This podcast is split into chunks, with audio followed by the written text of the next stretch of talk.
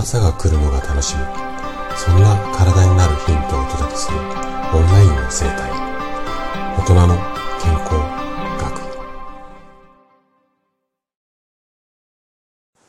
おはようございます。高田です。毎週土曜日は朗読の時間ということで本の紹介をしています。あとちょっとね、最初に、えっ、ー、と、ごめんなさいなんですけども、先日からちょっと風邪ひいててですね、まだ鼻の調子がいまいちなんですよ。本調子じゃないので、ちょっとね、くぐもって聞き取りづらかったらごめんなさい。できるだけ一生懸命、あの、お話ししていこうかなというふうに思っています。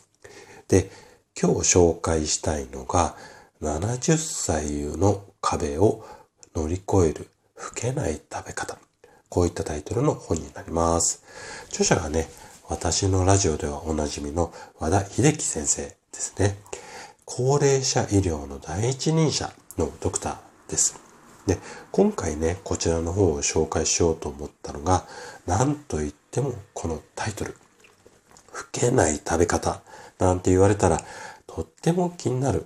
うん。あの、私だけじゃなくて、きっとね、あなたも老けない食べ方なんてあるのって気になると思うんですよね。で、えっ、と、和田先生がね、食事についてがっつり書かれた本って、実はそんなに多くなくて、いつもは気持ちっていうか、うん脳の使い方とか思考とか、こう考え方みたいな、あの、そういうものをこう工夫するだけで、えっ、ー、と、心地よく終えるって言ったら変なんだけども、年齢重ねることに対する、まあ、え方っていうのかな？そういったものを中心に、えっ、ー、と、お話、お話っていうか本を書かれてる先生なんですが、食事についてね、私が知る限り、この一冊ともう一冊ぐらいしかないと思うんですよね。なので、ちょっとね、必見の一冊だと思います。で、和田先生ね、初めにの部分で、こんなね、二つのことを提言されているんですよ。どんなものかっていうと、まず一つ目が、誰もが必ず老化していくっていうことですね。で、もう一つが、高齢者こと、高齢者こそ、ごめんなさい、高齢者こそ美味しいものを食べるべし。この二つ、なんか、うん、すごく自然なことっていうか、普通なことなんだけど、ついつい忘れがちなことだと思うんですよね。で、こんなこともね、合わせておっしゃってます。70歳からは美食、美しい食事の食で、美食ですね。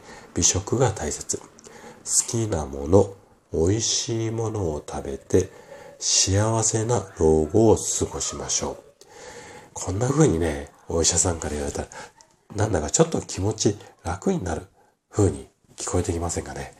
じゃあ、具体的にこの本どんなことが書かれているのか、目次の部分を紹介しますね。で、4章構成でなっている本なんですけれども、まず第1章が、体の変化を知れば、食の極意が見えてくる。で、第2章が、70歳からの食生活は足し算がポイント。で、第3章が、食べたいものを食べて70歳の壁を突破する。ここもね、結構、あの、いい切り口で書かれているなっていうところになります。で、最後第4章が、食欲、気力アップ、幸せに長生きするレシピ集。こういったタイトルの本になります。で、どの章もすごく楽しんで読める本だし、特にね、私第3章あたりの内容がすごくこう、個人的にはお気に入りなんですよね。で、えっと、やっぱり年齢高めの方に向けた本ということで、文字数あんまり多くなくてね、図だ、図だとか、えっと、グラフをいっぱい使ってね、わかりやすく解説をしている。そんな一冊です。で、今日のね、この話を聞いて、もし興味が湧いたらね、ぜひ、ぜひ手に取ってみてはいかがでしょうか。そしてね、例によって例のごとく、おそらく図書館にもあるかなというふうに思います。で、図書館になかったり、あとは借りるのじゃなくて購入したいよっていう場合は、Amazon のリンクをね、概要欄に、あのー、つけてありますので、ぜひね、そちらから購入いただけるといいかなというふうに思います。はい。ということで、今日も最後まで聞いていただきありがとうございました。今日の話がね、あなたの健康のヒントになれば嬉しいです。それでは明日の朝7時にまたお会いしましょう。今日も素敵な一日をお過ごしください。